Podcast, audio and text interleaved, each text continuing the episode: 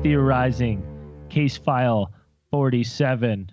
Now, before we get into this uh, case file, if you listen to this podcast lots, you know uh, me and Andrew went down to Florida, met some of our fans in Florida, uh, had a good time. Um, currently getting devastated by Hurricane. Well, I think Hurricane Irma's on its way. Um, if you're if you're in Florida and you have no way to uh, get help, the National Guard will come get you. You can dial 1-800-955-5504 and uh, they will come get you if you're if you're stuck. So um, if you're in Florida and you happen to listen to this before your internet and everything gets wiped out, uh, write down that number because it can uh, help someone out. Anyways, now on to the case file 9/11 revisited. I'm Braden. I'm Zell. I'm Dan. So it pretty much guarantees we're going to do a harp episode pretty quick here. A lot of talk With about this- uh, a lot of talk about the harp and well, a lot of talk about well, you have the hurricanes. You had that gigantic earthquake in Mexico. Yeah, and then just the Mm. fucking fi- everything's on fire, man. Everything's Oh, on yeah. fire. Absolute All of, disaster. all of British Columbia is on fire right now. The whole yeah, nor- Mhm. northwestern United States and British Columbia is just fucking erupting in a giant inferno right now. It's Yeah, crazy. just because of insane. some kid with a firecracker. Honestly, it, I live in Kelowna here.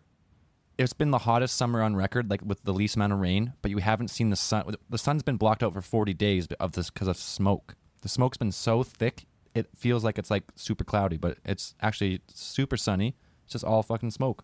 It's insane.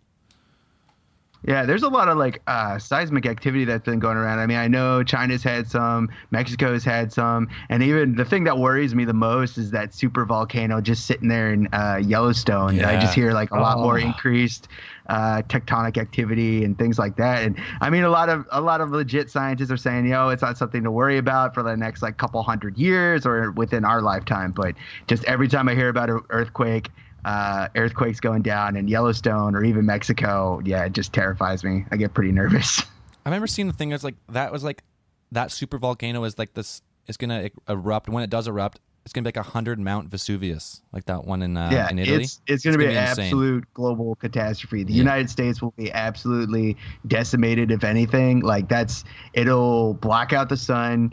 Uh, you won't be able to grow food there. I think they had said everybody, pretty much everybody within 700 miles is going to be uh, dead. Or the like ash will cover everything within that.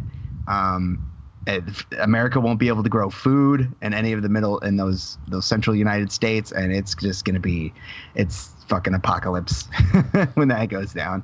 Well, yeah, w- welcome back to Alien Theorist Theorizing. You're welcome for the great news. You're welcome. Yeah. Woo! Things are looking up. The world is Bringing all blowing those up good feels. for us. Oh my god. Anyways, yeah. This, Anyways, it's crazy. It's uh, everything going on is fucking crazy. But you know, what, what can you do about it? Nothing. So, We're still here. yep, Yeah, we're still here. all right. and if you listen to our last podcast with Freddie Silva, it's it's it's going to be back to the same old shitty ass now. Yeah, well, we'll try and get Okay. Freddie back on another time. But for now, you got to deal Yeah. with these Three chumps. story arc. Three story arc Yeah, we're, with we're, Freddie tr- we're Silva. trying for the three story arc. We'll see what happens. Um. So we had. Uh, I want to get right into space news. Woo. Um. So we had a one of the. Oh, so we're having earthquakes. Everything's on fire. This and we had the largest solar flare in a decade. Yeah, Yep. those are Yeah, Um, it's crazy. Guess who saw auroras? Who's got two thumbs and saw auroras? You're lying. guy. You're lying. This guy. You're a Um, liar. finally.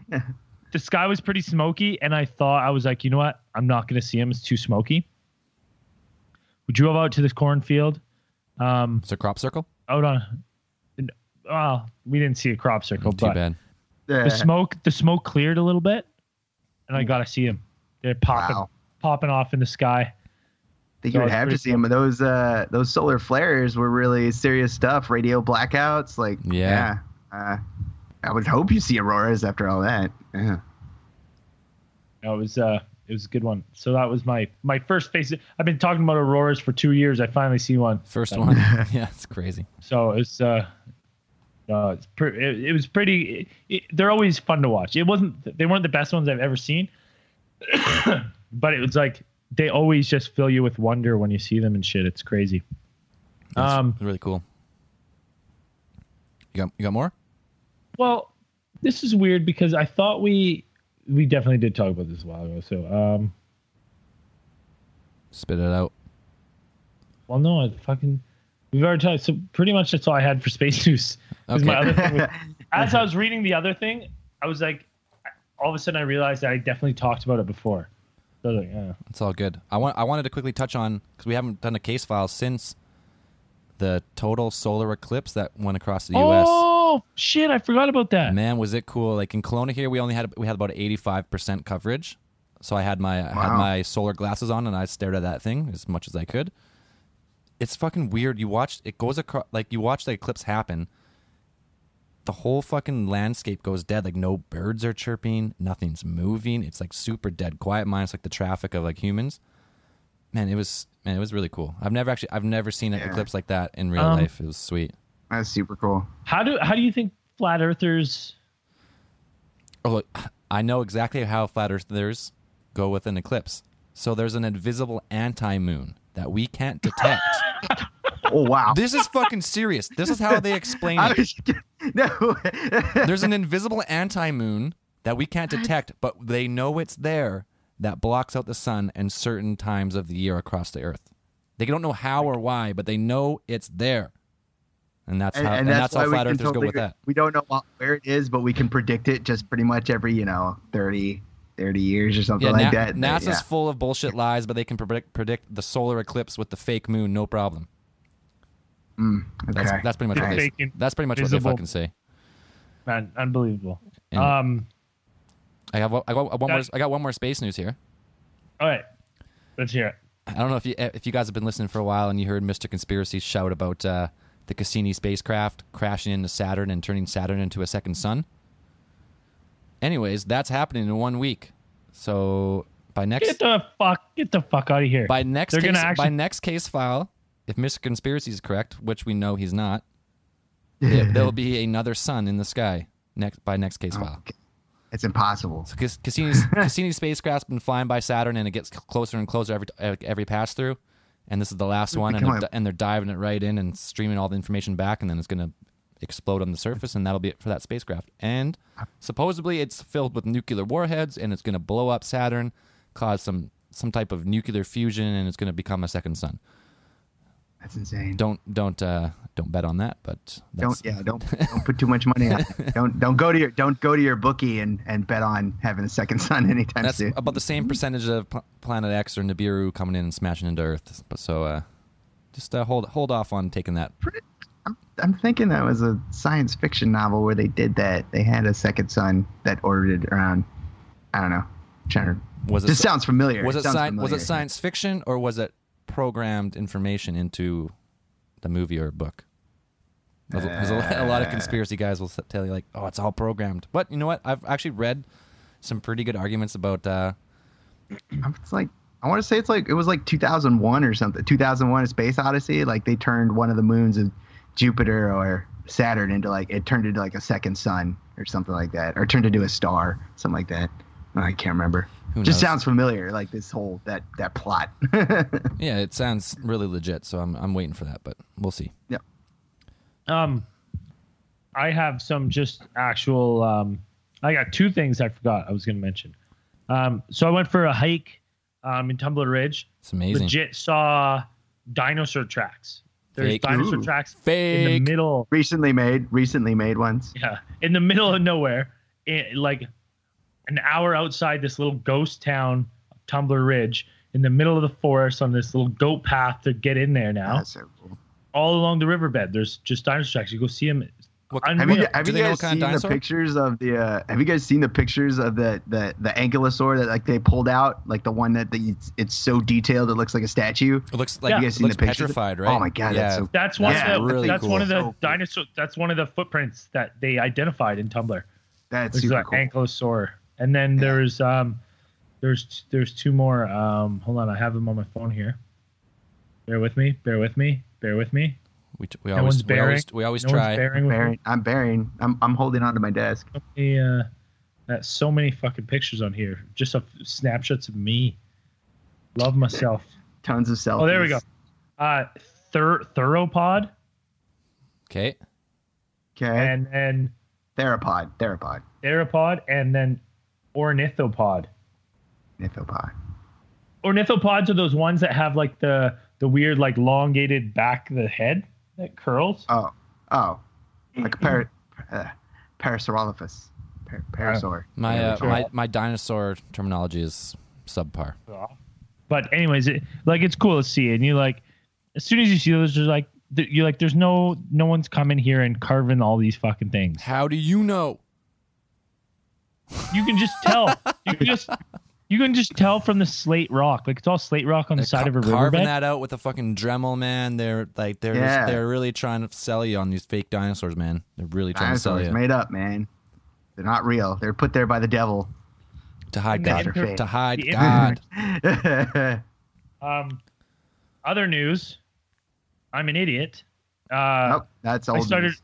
I started reading uh, Neil deGrasse Tyson's Astrophysics for People in a Hurry or something like that. Oh, I, I, Ah. just, I would, I would Yeah. just, I would like to watch you read that book and just watch your facial expressions as you try, as you try and decipher what's uh, being said. The, the Oh. internal struggle, getting the wheels to turn. Rusted, It, it's yeah. like every three seconds, me leaning over and going like, "Hey, how do you pronounce this? How do you pronounce this?" Uh, oh, the. Oh, okay. Oh my god, yeah, right. Uh, it's definitely like interesting, interesting read. I, I'm, I'm probably about 35 pages. There is some some parts that made me laugh. A little bit, a little bit tough for the guy that only has done basic public school science his whole life. So neat. maybe I shouldn't have been in a hurry and got a slowed down version. Yeah. It's it's a tough read, but if you haven't read it, it's interesting. I'll say that. Um, that's all I got for any kind of news, let alone space news. Speak, well, speaking of reading, I I started reading Freddie Silva's Secrets in the Field after last case file. It's well worth it. Go buy a copy. It's fucking. It's exactly what he's talking. It's exactly what he was talking about in a book. So way more detailed, way more accounts. It's fucking sweet. It's uh, I got to. I'm going to buy that book after I finish my book. I've got two books down the road to go first for that one. Got him lined up. Sweet. Yeah. All right, Um, all right, guys. It's been a long time. It's been about a year since we recorded the last 9/11. Whoa, whoa, whoa, whoa! You got more news? Yeah. Okay. So You want to start a new segment? It's just called news, not space No, news. no, no. No, I don't want to start a new segment. Thanks to all our Patreon supporters, we fucking finally got a new randomatron. Oh, Heck, you're Randomatron. What's uh, what version? go. What version is this? Uh, X2. Randomtron We X2. splurged. Oh, we went. Yeah, we went don't, big. We don't have to use those weird little punch cards anymore. No. like, like NASA used in Hidden Figures. Like no, like the bat computer, like the bat Oh. computer. Slide them in. How do you read it out? The Joker, the Joker's going to steal the gold from Fort Knox, and it's just a bunch of little punch holes. How do you read that? Right? Yeah. Yeah, it was tough. Yeah. So we got. We'll give a shout out to the guy. He's he, he sent it to us. Jay King. He's from uh, Melbourne, Australia. He sent us a new Some- ran, or some- new a new brandly construct brand new constructed Randomatron X2. It's fucking sweet. Yeah. If you could see this thing, Real but you can't. It's it's top notch right here. Yeah. Hey, it's incredible how small it is now. Like, they're getting more and more compact. Do you still put? I, ca- I, 'cause I, I can't really see it here anymore. Is it? Uh, do you actually put the book inside still, or do you just attach some electrodes and like turn some dials, or how does it work? Um, well, Is it like a microwave? do you like pop open a thing and like put it inside, and then it ding? And, like, well, it's yeah. got, it kind of looks like a mini, like, you guys remember those old easy bake pro- oven. You know those project, those old school projectors, Oh, Like the right? like film Yeah. projector? Yeah. No, like like when you go to ones you- school, you know, it would project Yeah. the image. Yeah, yeah. It's kind of like that, but mini. And I put it on, and a laser scans it, and it says it just does its thing, and, and all the pages seemingly just flip like a ghost, and then it just it just boom spits out uh, spits out a story. All right. Well, uh, let's so- let's put it to work here. Be fired up. Crank it on and see what happens. All right. Um, just let me know when you're gonna, or I guess I'll turn it on. You got to turn it on. Yeah. I guess I'm going to turn it on right now. All right. And stop. Stop. What do you got? What came out? Okay. Uh, yeah, well, Oh, it- no. You know what? It- it's it's taken a it's taken a bit of a it's a little bit of a learning It's, curve. a, it's, You it's don't the first time. It's the first time we turned it on. You know, you gotta we, get it we weren't up. sure what to Uh, expect here. Yeah. Okay. Oh, the man, instruct the instructions are in Australian. We can't read Australian. no. It's a lot of slurring. Okay. A of- Fuck, we, we need Byron always- here. If Byron was here, we had this thing figured out, but he's not. oh not. yeah, so. we'd have it. figured here. Well, and he'd know how to say this fucking word. um, okay. I think it's Jindabin. All right, Jindabin. Jindabin abduction. Cool. Sounds good already. On the 27th of September, 1974, a 19 year old man and an 11 year old boy were in the snowy mountains near Jindabin, Austra- Australia. Australia. Straya, Straya, Straya, mate. Australia. Jindabin's Australia. Probably out getting some rise up lights. Is that the only word, only word you can say in Australian accent? Yeah. You want to know? You want to hear the only uh, word I can say in a Jamaican accent? Yeah. Biakan. One more time. I want some eggs and bacon. Bacon. Pretty good, eh? You're saying bacon, but it sounds like beer can. Oh my Says god, I thought you Jamaican. say beer can. Oh, that's my Jamaican bacon. Bacon. Oh god. I I think it's good. All right. Um, so they were they were in the snowy mountains near Jindabin, Australia, when they saw a bright white light on the horizon. It would be nine years before the boy had dreams, which indicated a possible abduction memory. Okay, what if you took, hold a, on. took a huge leap forward there? yeah, yeah, huge. They saw a white light, then nine years later he had dreams. I'm like, you know, you're you're making quite the leap to make that connection. Okay. But Anyways, anyways, it's longer. So um, push through. The dreams, their dreams were of being floated inside a UFO and given an examination by tall, thin, gray creatures, measuring the electromagnetic field around his body. According to the boy's memories, his, compan- his companion was subdued to prevent his interfering. Whether or not this was a psychological or a real event cannot easily be determined, but the fact that they also saw the same bright light for one and a half hours the following night indicates the possibility of a psychological event implanted over a mundane sighting with possibly the intervening years of memories distorting the recall. That was a weird sentence. I That don't was understand. weird. Alternative. wait, so his companion. Wait, I thought it was. It's not his dad. What happened here? no. It was an 11 year old boy. boy and a nine-year-old. Uh, Oh, wait. nine year old. Oh, and no, and a 19 year old man and an 11 year old boy. Weird. Slightly weird. are, they, were they brothers or what does it say? Yeah, They're just hanging out. That is kind of weird. Okay. Seems a little Stan Romanek to me. Yeah. Alternative possibilities would include the light on the horizon being a screen memory, or the fact that their psychological reaction to a mundane event opened their minds to accept a message which they interpreted as an abduction. There are Mom. cases in UFO literature which would support either of these possibilities. Nice. Oh my god, Yeah. Terrible. That one sucked. that was Next. that was just bad. It sounds um it sounds like um have you guys ever have you guys watched that TV show People of Earth? It sounds exactly like it. I haven't. No, but I, I know the show that came out after. You guys should watch it. It's about alien abductions. It's comedy. It's pretty good. Pretty funny. False memories and everything. It's pretty neat. Cool.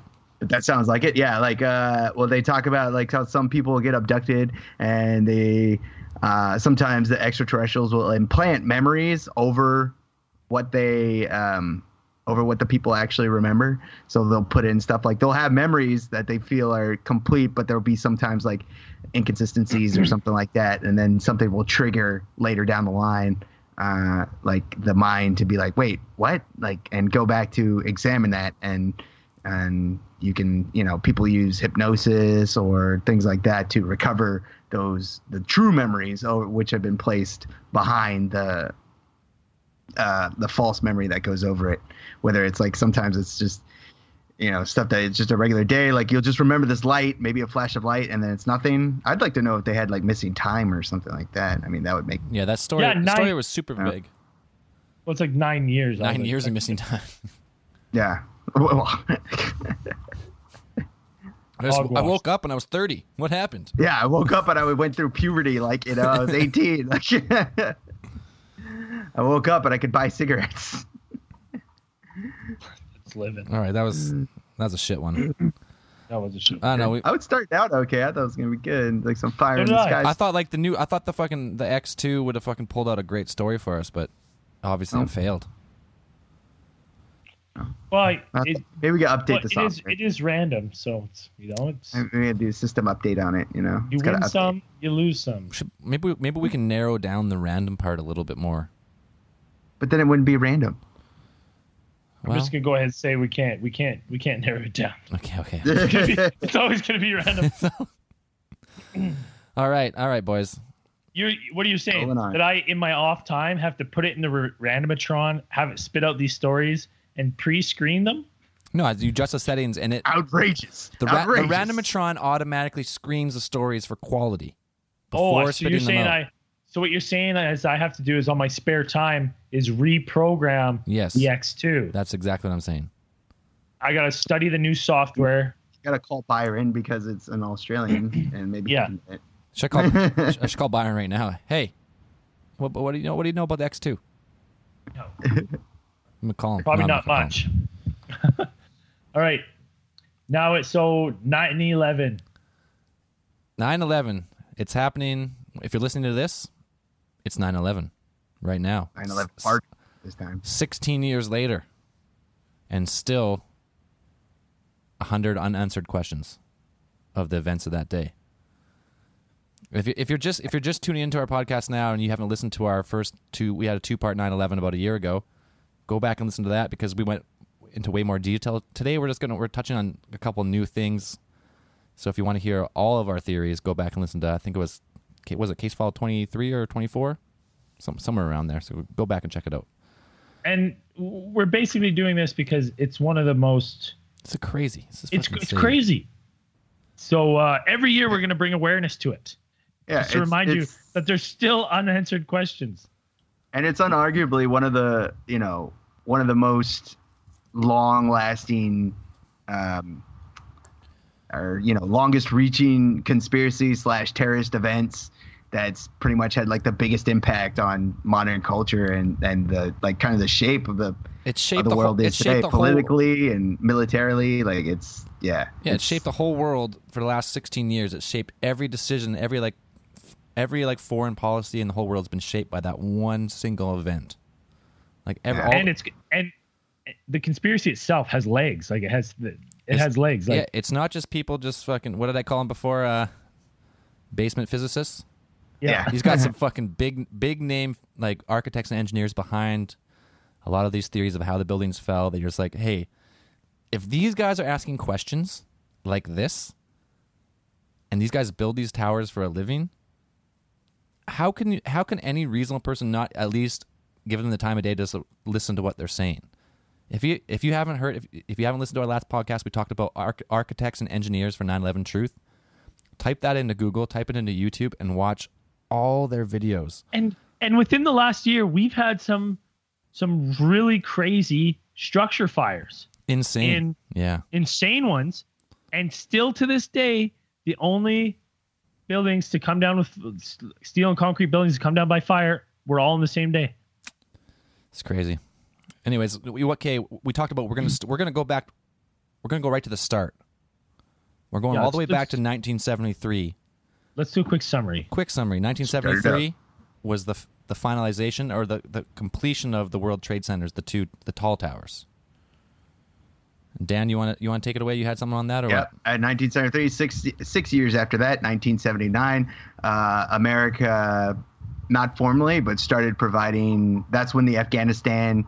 Uh, Soviet Union war started, which quickly became a proxy war for United States. The United States pretty much had the strategy of turning the Afghanistan into the Soviet Union's Vietnam, so that they would waste their resources and things like that. At the at the time, the Soviet Union was spending about 35% of their GDP on just military alone and this war quickly became their Vietnam as they became mired uh, fighting uh, in well their version of insurgents and guerrillas. Uh, at the time, the United States was providing uh, not only just like tactical assistance, but we were training these people. We were providing them with weapons such as Stinger missiles and things like that to take down uh, Soviet aircraft.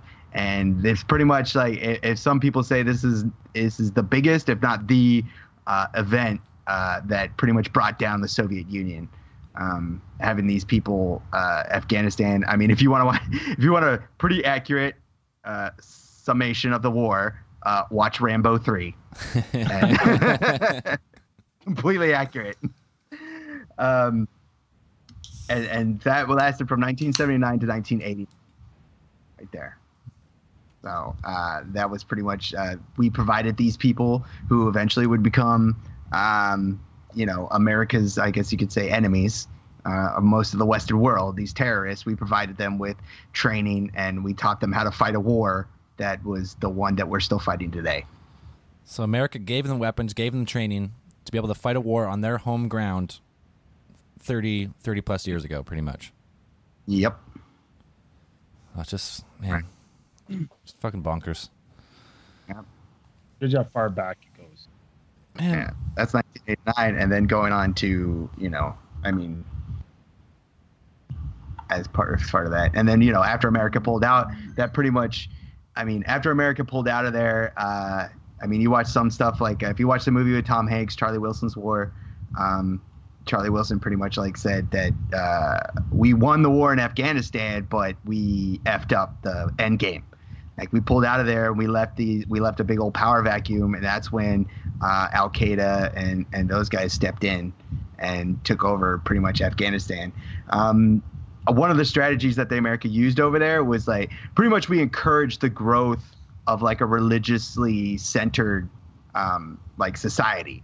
Uh, we wanted these people that these people who are, are like outrageously poor and like had no money. But you know, the one thing to motivate people is religion. You'll find that in large abundance in these types of countries, and we encourage that so that these people would just continue fighting, not only just like for their home, but like it's like a concept. So like the Soviets couldn't really do anything. You can't really fight an idea. It's very difficult.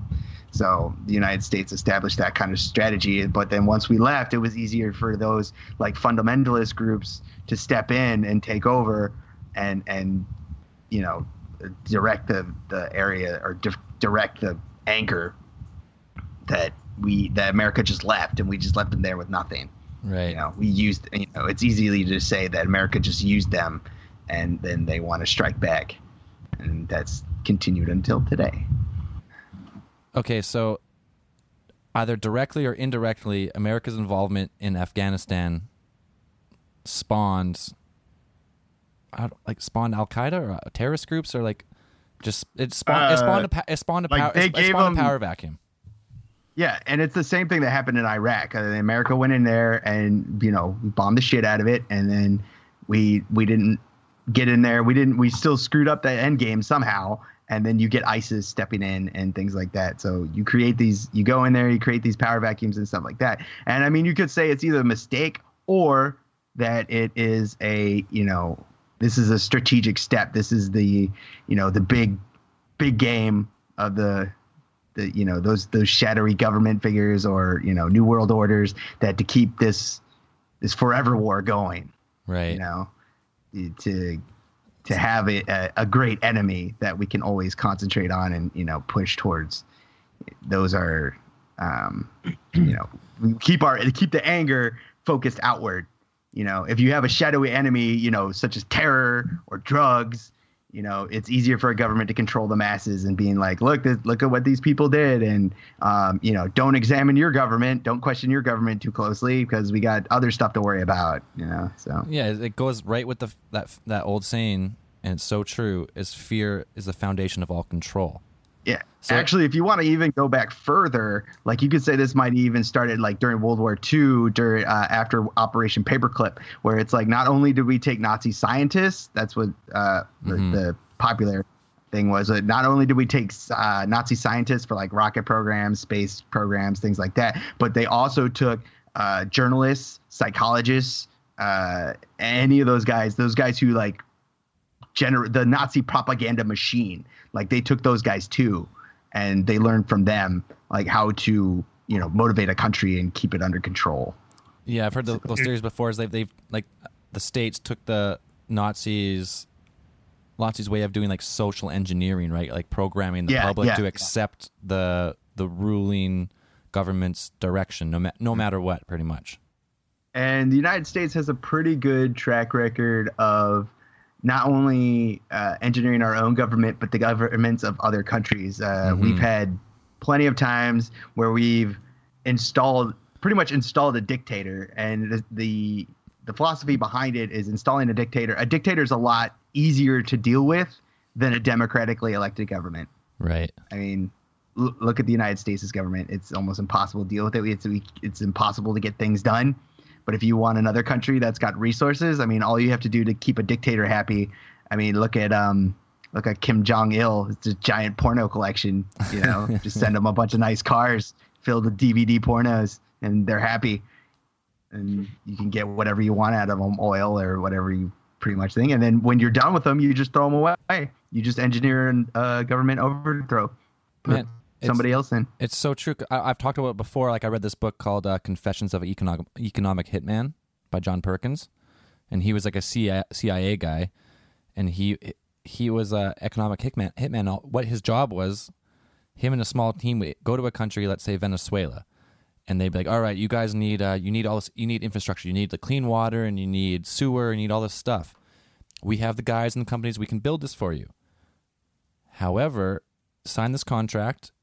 For this much money, you're going to owe us this much money, but you'll be able to, you'll be able to pay it back because of all your new infrastructure and all your oil production, all the stuff, Oh, and all these and the countries would be like, oh, you know what, this sounds awesome. Like they would send promises of like, oh, you guys, you'll have a flourishing economy, you're, you'll bring your people out of poverty, all this stuff, and then when it comes time and those bills come due, and because they fucking rigged them in a way where like they cannot be paid back in the end, they're like, all right, you know what it you sounds like? what? Sounds like laundering money. Pr- It's slightly in a way, I guess. Like it's definitely probably it's definitely not illegal. I mean, it's it's almost like putting a it's it's just like loan sharking. It's Yeah. just Yeah. you, you you give them so much money. You're like, hey, we're gonna take care of this. Don't worry about this. We'll take care of this. And then you know you hand us over this much, and it doesn't seem like a lot at first, you know, and and then you get it going, and then you you've got this this country that's pretty much like in service to you forever. Like they will owe you always. It's exactly And- what it is.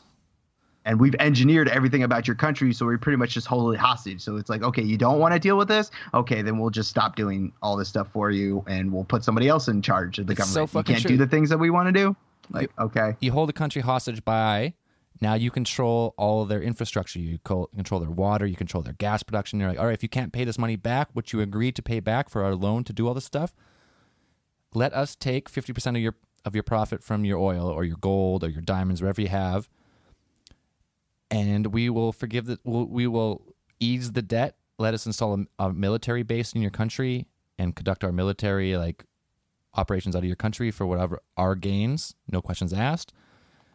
The, I, don't, I, Yeah. I can't remember what the number was. I, I'm, I'm just going to quickly go. It was like over 700 military bases the United States has over the world, all over the Yeah. world. S over 700. It might even be 800. Like it's insane.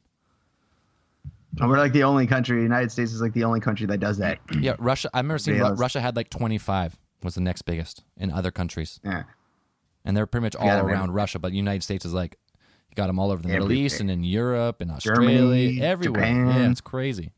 southeast asia oh, yeah southeast asia everywhere ah, yeah. Yeah. so that leads us into 9-11 do we want to roll down Braden, Bra- I think Braden had a little little something about because there was a there was a previous terrorist bombing at the World Trade Centers in '93. I think was it Braden or yeah That is correct. That ties into my theory. love it. Um, I've got a new theory. I was I was um, in Vancouver a while back, and I was oh scared the shit out of me. You got a cat fucking with you or what? Oh, yeah, a cat came in here and scared me. Holy shit. Thought it was a ghost. Um getting anyways, I was in Vancouver and it's theorizing with this guy that listens to the podcast. And uh, we started just talking about 9-11 and stuff and uh, kind of came up with a unique theory that I hadn't heard before. So in 93, there was a, a bombing at the World Trade Center. What happened was uh, a group of terrorists um, detonated a truck bomb that it was a 1,336 pound urea nitrate hydrogen gas enhanced bomb. A fertilizer bomb, pretty much. Fertilizer bomb, yeah. it injured over a thousand people and stuff. It, um, they they just drove it into the basement, uh, set a like a 20 foot fuse and ran. And 12 minutes later, this thing blew a 98 foot wide hole in the sub levels of the concrete. Right now, that's a pretty that's a that's a, that's a good point because later on uh, Ryan will touch more on the on the concrete and stuff and the uh, how this was built, but a 98 foot wide hole through the sub levels. Um, it filled the towers with smoke, the stairwells, everything. Th- these buildings were absolutely fucked. Now, the goal, the, the, the terrorist plan in this was to send the North Tower, Tower One, to knock it over, crashing it into Tower Two, bringing them both down. So essentially to tip one, flip it sideways, Yeah. and hit the other one, and then knock it down. Which end, which would be if you were like if you did destroy like a bunch of main support columns on one part of the building, that's how a building should fall. Like if that's Yeah. what that was your choice, like okay, we're gonna Oh. we're gonna take out this corner of the building, and the building's gonna slowly lean, and then slowly it'll fall and collapse one way. man, it, it's crazy. Like, could you imagine the like the amount of devastation that would cause if those two buildings were to hit and then dominoes over and spread across the city? Like, it would have been absolutely insane. But you know what I think would have happened if, if one built one of those tall buildings fell into the next one, it wouldn't. That would have been it. Those buildings are so strong, it wouldn't have went over. I don't think. But any, But anyways, maybe maybe they would have. We Maybe it because would've. it because it failed, it didn't. So now, Ryan, let me let me ask you a hypothetical. sure. I love hypotheticals. You're the pres you're the president of the United States. Oh, I don't want to be, but okay. a lot of responsibility. people come with the people come with the deck the desk uh they they show that hey it's 1993 you're uh you're you're bill clinton I'm Britney getting, Spears I'm, is at the top of the charts. I'm getting a, I'm getting Yeah. a blowjob in the Oval Office. All right. yeah okay. The phone Um, rings. Awesome. Monica, hold, rings, Monica, hold on, they- hold on, hold on, hold on. Slick Yeah. Willie. so then they go listen they detonate a bomb this was their plan their plan was to knock over these towers and just spread damage into the, the you know into essentially dominoes onto all the other buildings in the surrounding areas right Sure. And they're going, okay, like it didn't happen. Luckily, the tower, you know, it's salvageable. We're gonna fix it. Uh, we can make it. But, Mr. President, we're gonna need a contingency plan for something like this. Like, say in the future, they drive someone else drives a car bomb into the World Trade Centers again, right? We need to have a contingency plan in case they want to try to knock this tower over sideways into the other surrounding buildings. What should we do? Well, first thing I do, I'm the president. Yeah, I contact the guy who built the towers. I'm like, hey, yeah. if the bomb went off in these sublevels and it took out some columns, is there a chance this building is going to fall over, or like what are the options here? How would this building get knocked over? Okay, that's what the first so thing. I- that's the first thing I ask if I'm president. hypothetically, hypothetically, they go, you know, theoretically, with a big enough bomb, you could knock this thing over sideways. okay. So now we're like, we need to make a contingency plan in case they someone tries this again, right? We're gonna up security and stuff. But Mr. President, you know, this blew up and it didn't come down right away. Let's say we had a couple say someone detonated a bomb in the basement, and now we have a couple, you know, we have 15 minutes before it's gonna teeter over on itself. Maybe we should pre-rig these buildings to come towering down on themselves. Like with Wait, wait, wait. or just Jerry rigged Yeah. Shut way? up! I'm the president. saying, Shut up! okay. I'm the president. Let me speak. Yeah. So what you're trying to tell me is we should pre-wire these buildings. So in the case of a bomb went off, and they're going to In the domino and they're going to domino over, and they're going to destroy more than just the one building. It's going to destroy two, three, four, five, or six buildings. Yeah. You're saying that we should pre-wire these buildings, so in the slim chance that something happens, we can bring these buildings straight down and minimize Straight down. surrounding damage. Is that what you're saying? Exactly. That's exactly what I'm saying, Mr. President. What are my uh, like? What are what, what are we talking? If, what what are we talking? Casualties if it falls over, or casualties if it goes straight down? Well, the bill. Let's say there's how many ever people work in that building Let's say it was Uh, ten thousand people per building or something. per building, but now spread that over into the next buildings and the next buildings and you know the smoke and stuff. So what you're trying to tell me So- is it could be up to fifty or hundred thousand people get killed by the building falling over. I'm, uh, I'm not going to say that. Yeah, sideways, maybe, May, maybe upwards of that. Probably, probably not as many as that, but And if A we lot and if we bring them straight down, less. Minimize we- collateral damage. we we minimize collateral damage both to the city and the surrounding population. It would be a hard choice. It's a very to hard choice. It's a very hard choice to make. But what what what? Reassure It's me. What, the- what are the what are the chances that this will happen again? Like when we're talking one in a million Maybe one more time in in, in the building's life in, in, the in, lifespan. in like eight in eight years from now. it's pretty accurate prediction. It's not. Gonna, it's not going to be around September 11th by any chance, is it? I had. I went to. No, a, I went to a I- psychic one time, and they told me S- September 11th was a, is a very bad day, and I'm, I I pray not to be present at that time.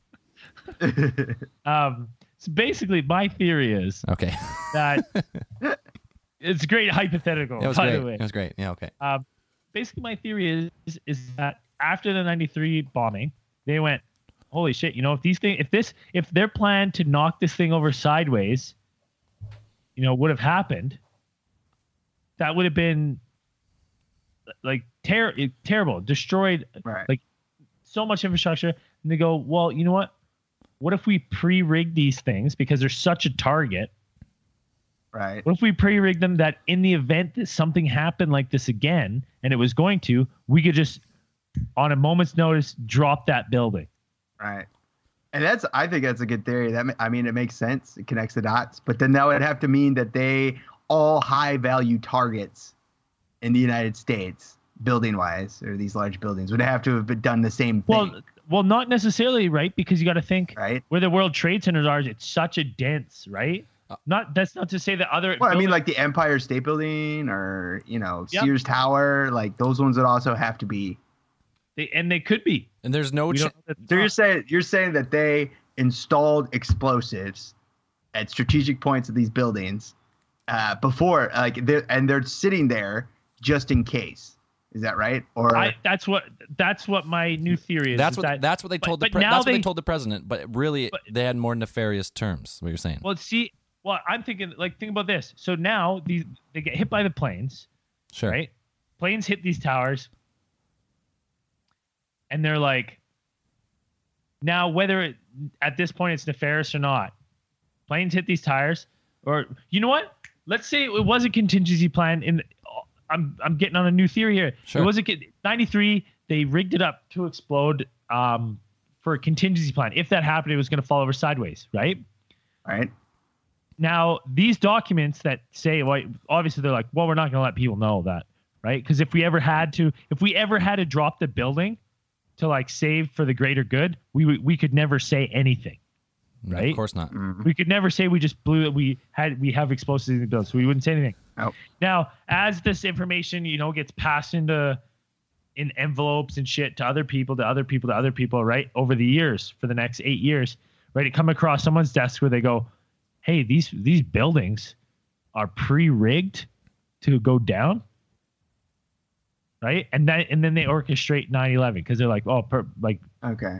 Yeah, that makes more sense. down. I was gonna say that makes sense. Oh, so, then so like, someone with nefarious ideas comes along and finds out they're already pre-rigged. That's what you're they're saying. already pre-rigged. I would think I would think it makes more sense that they they had the plan and it hadn't necessarily been implemented, but they had had like they consulted with architects or, or control you know demolitions experts and like if we wanted to bring these towers down, where would we have to put the explosives and how long would it take? And that they that they had started doing that, whenever they decided that if it was an inside job and they said we need a big event to we need to trigger this big event, let's bring down the World Trade Centers, and then within the months leading up to the 9/11 attacks, they had already. But that that uh, I don't know. That doesn't really work. I don't know how that would really work. They would have to know that the target for sure was the the World Trade Centers. They would have to know for sure, and I don't know if they knew that. Hmm. Because I mean, most of the stuff I've read is like they knew there was going to be a terrorist attack, that they knew who was going to perpetrate it, or they they had a reasonably good idea about who was going to do it, but they didn't know what it was going to be. They knew Okay. it was going to have to do something with planes. They knew that kind. They had that kind of information that these guys were training to become pilots, and and but they didn't know where it was going to happen. Okay. More theorizing. Let's say the first trade center gets hit by legit terrorists. They Sure. didn't know it was going to happen, right? How long? Well, I know because I guess you couldn't. Uh, it still doesn't explain the NORAD running the same training simulation. Yeah, As- that that's that's crazy. What- That where yeah. they didn't actually know. I'm gonna yeah, go, I'm gonna go off on a couldn't- I'm gonna go off on a theory on my own here, based off yours. All right, let's hear it. I'm gonna I'm gonna stay with the theory is whoever was responsible for organizing and destroying the towers, and whatever Yeah. whatever theory you think is right, mini nukes, dustification lasers, demolition, or legit the buildings actually collapsed on themselves somehow and destroyed themselves. Whoever was whoever wanted to do that, their first cho- their first chance, they were like, okay, we're gonna fucking put a bomb in the basement and we're gonna try and knock that fucking tower over, and we're gonna blame it on the terrorists. It didn't work. They're like, oh fuck, these buildings are way stronger than we thought, and it took them seven or it took them eight years to develop a plan to be able to go in there and rig up the buildings to actually destroy them. That's that's what I'm, that's my theory. I'm going with Cool. on that. I like that. Because, like, yeah, yeah. The first one, it- didn't go as planned. So then, but that gave them means to then consult with engineers to be like, okay, like in the future, so we could know, like, how would these come down? Yeah, right? what Like, what where- would it take? How many bombs would, would it it take? take? Yeah, Because we need to know so we can make sure that doesn't happen. plan for the contingency if it happened. Yeah, but now they have the information to actually take it down. Yeah. Hmm. Yeah. That's what I'm saying. That's what I'm saying. It had to have been like they maybe they had the information, like the government, like people inside the government had the information, and they probably do on a lot of buildings um, about how to bring them down if if in the case there was a or how they would likely come down in the event of a terrorist attack. And then somebody might have just came in like, you know what, we need a big building to take down. Let's do these ones. Like, you know, they picked it or something. But I don't, I don't you see. It doesn't make sense because then you'd have to know exactly. They would have had to know that the terrorists were going to take down the World Trade Centers, and and how would you know that? Like once they got on the plane, like once the, the once the terrorists got on the planes, I would think that they had multiple targets in mind, and they were going to be like, okay, if we can't make it to this one, we're going to go to this one. We'll try to do this, but then we won't. You know, they had contingency plans as well, so it, it wasn't like hundred percent that they were going to attack the World I, Trade Center. I really think that the World Trade Centers were the designated target, and it was all a perfectly executed plan by, if you want to call it terrorists.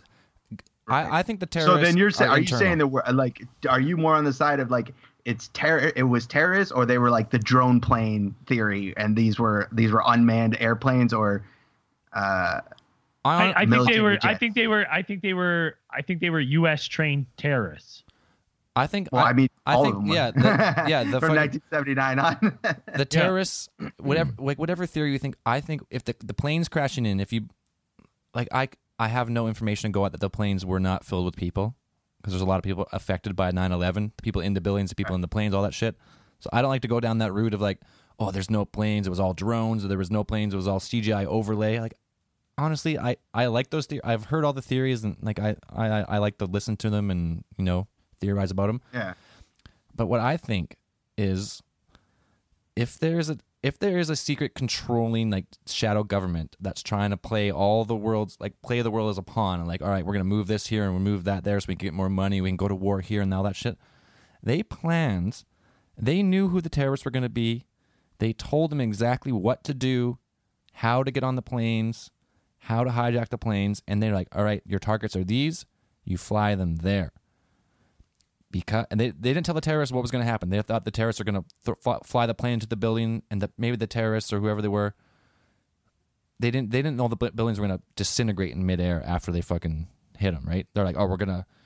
They shouted their fucking religious stuff like when they did their suicide bombs or whatever. Let's say they didn't know, but whoever organized it, whoever was the real top, like the official story is Osama bin Laden on fucking dialysis from a cave in Afghanistan orchestrated the greatest infiltration of the world's greatest military force on the planet by hijacking these planes, flying them erratically through the sky for an hour into these targets.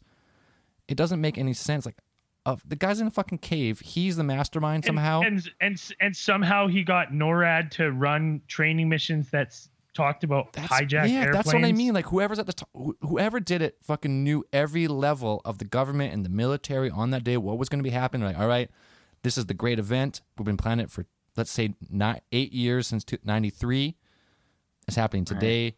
And then, then you start. If you listen to our, old, our other case file, you start fucking talk about the Mar, the Marsh or the Marilyn Lynch or whatever. I can't remember the name was, but the insider trading. Like wh- people knew it was happening.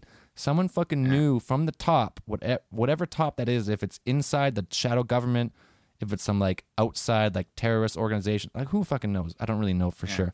I mean, it runs it runs a lot of parallel to some of the theories about like Pearl Harbor, where it's like we needed an event to get into the war, and some people say that FDR knew that there was going to be a, a harbor attack, and Yeah. that's why that on, during the attack, like at the time of the attack of Pearl Harbor, most of there were ships that were on exercises in the, the outside of the harbor on like the other side of the island.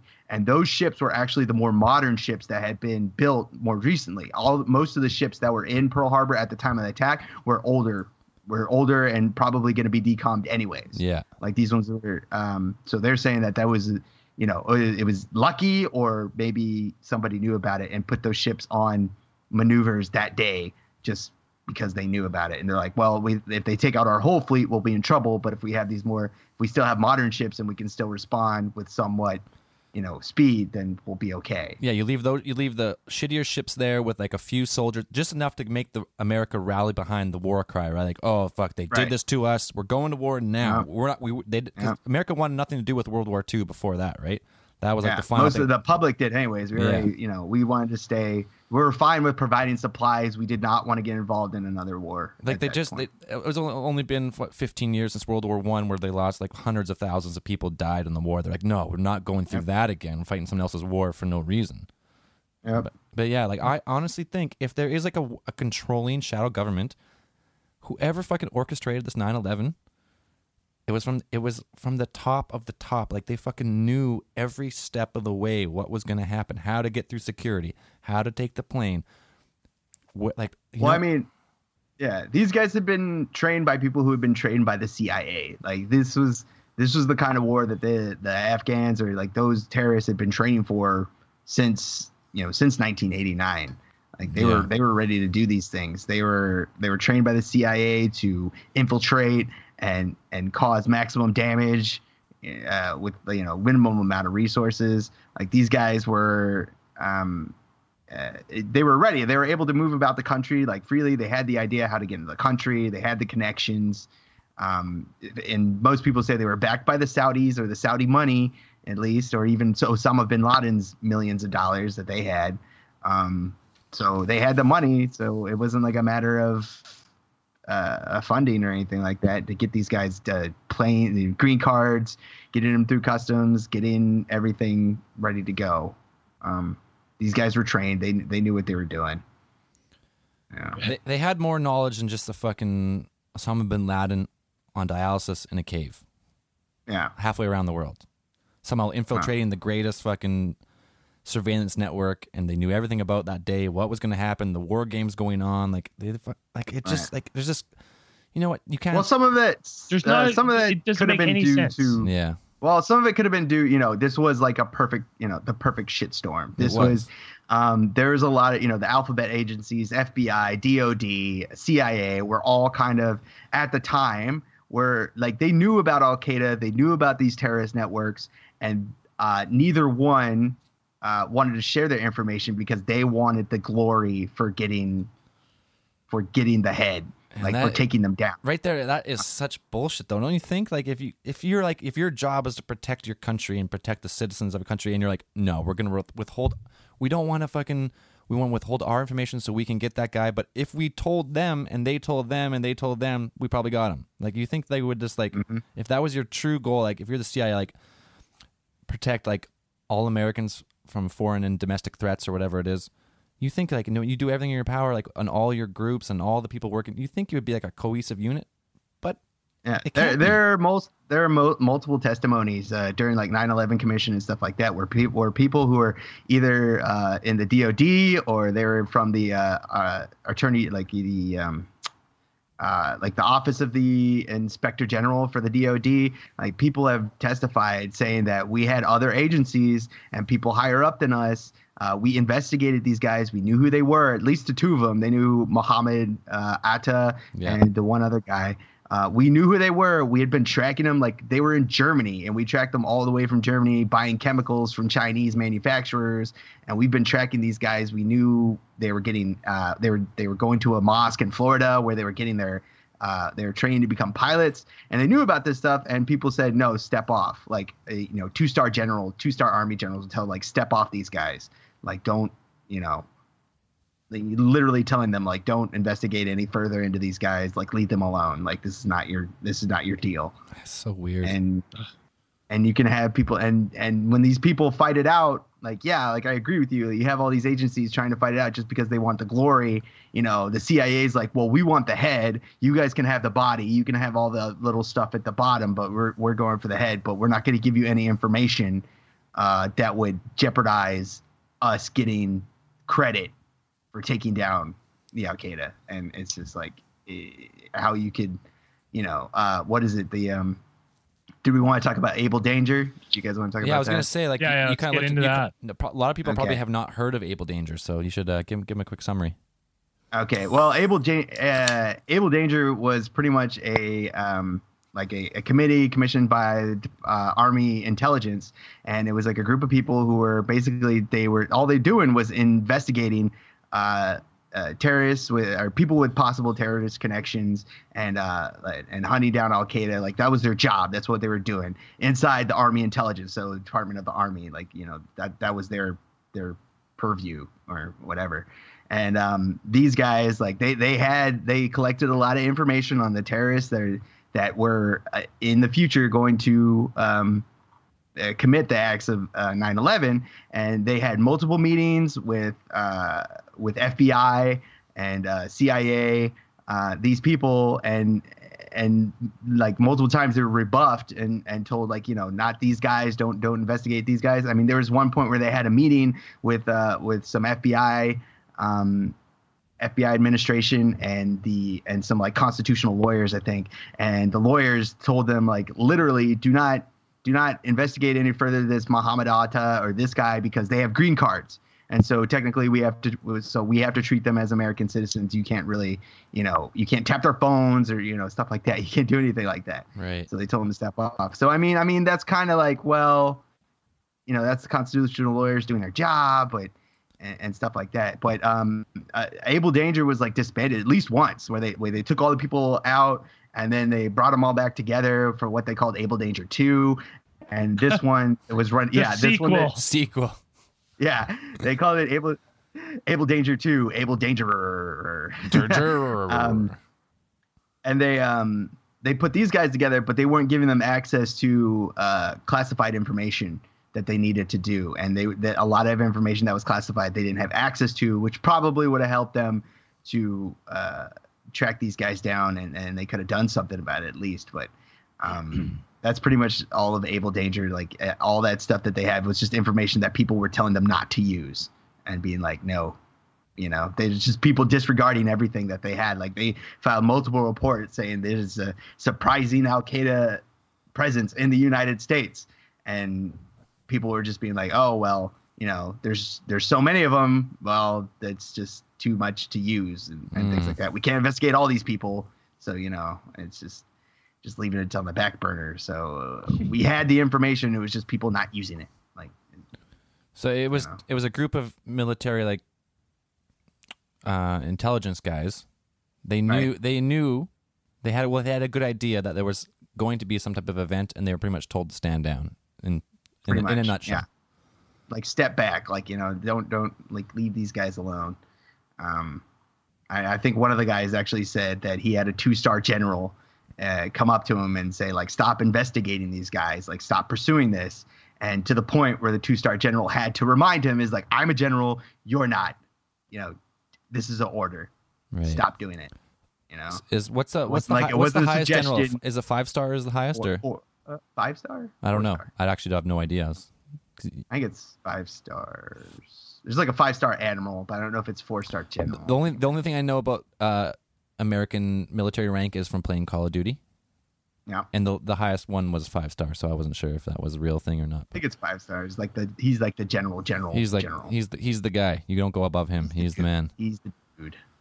Yeah. All right, so well, there you go. So the, they had an idea that there was some type of terrorist presence, told to step down, and then what do you get on 9-11?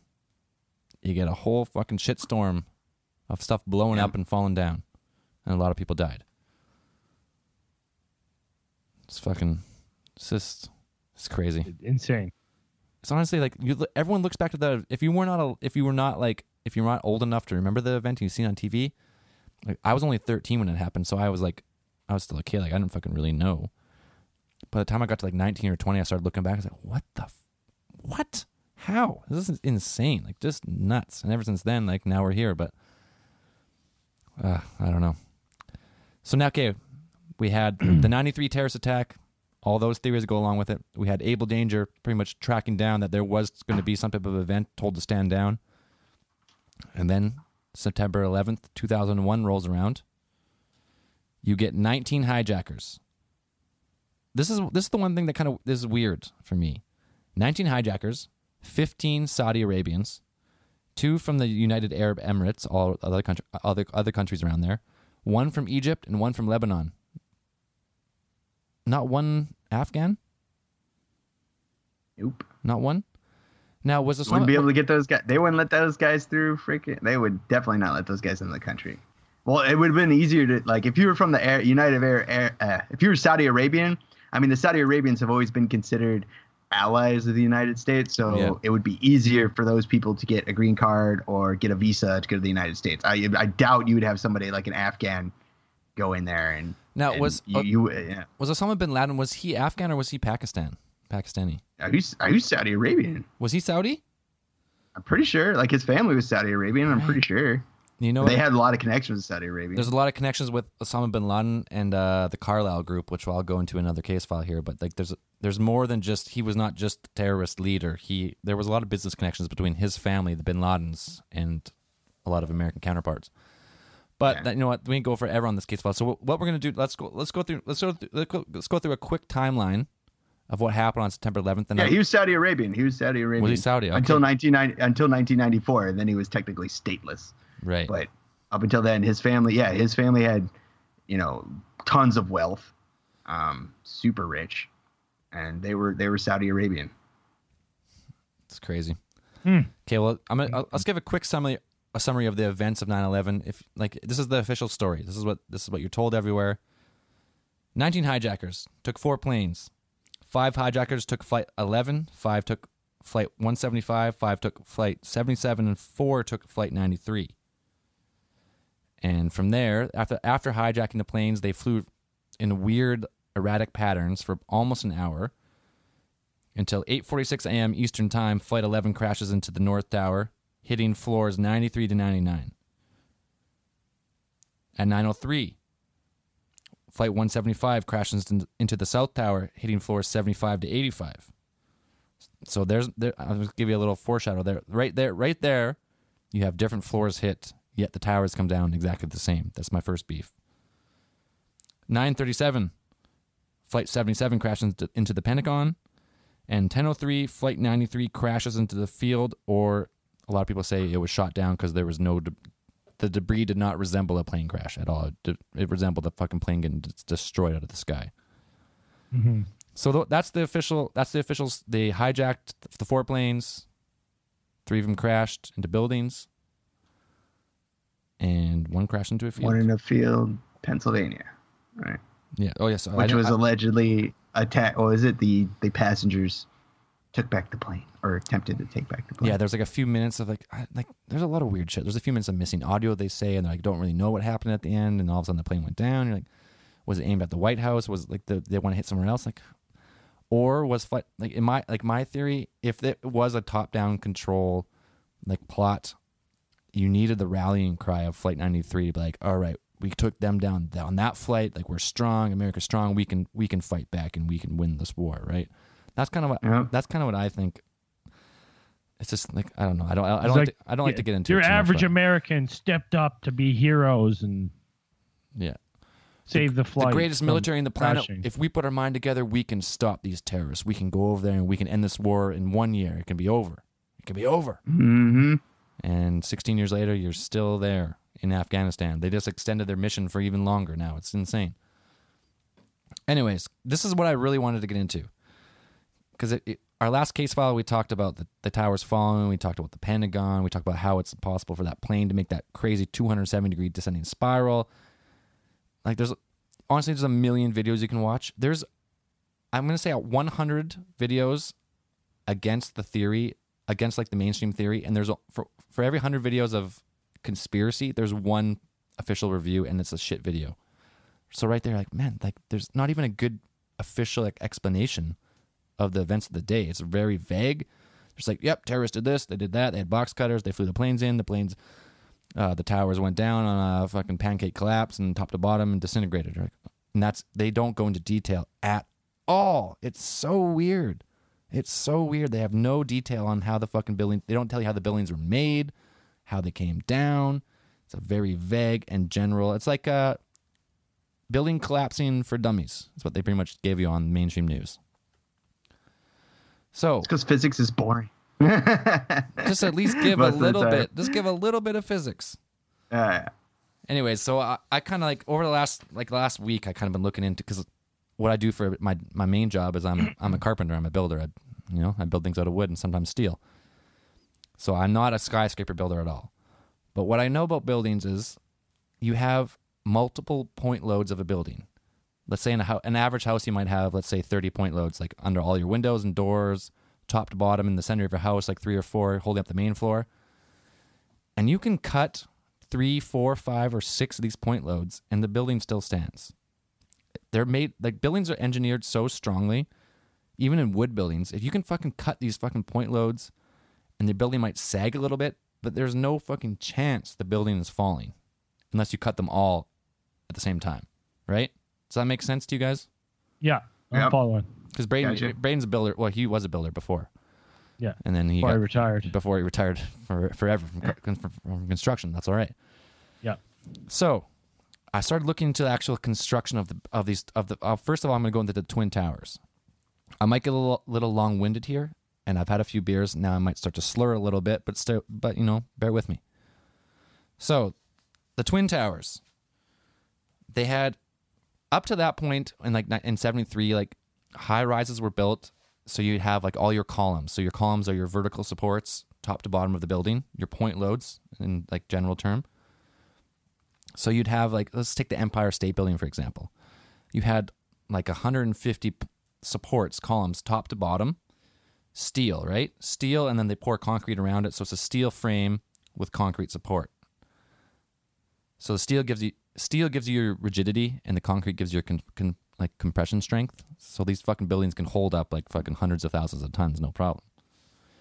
But when the in in that case, like when you build a building like that, you have like a, a column. Let's say you had an office, like an office space. Every 15 or 20 feet, you have a big column, right? So you don't have a big open space. So what they did for the World Trade Centers was, which was super revolutionary, was they made a core, s- a core column, like a core structure, and had four, Yeah. it had 47 steel columns in the middle, in the very middle of the building. It housed the elevator shafts and all the mechanical and the stairwells and all that stuff, and that held about 70% of the weight of the building but what, what they did for these buildings is so they had the core they had the core and then they had the outer walls. And instead of the outer outer walls and like the empire state building and stuff were just like glass and they were framed up but they didn't really support any weight. All the weight was supported on the columns. But what they did for the for the twin towers is the outer walls were now columns.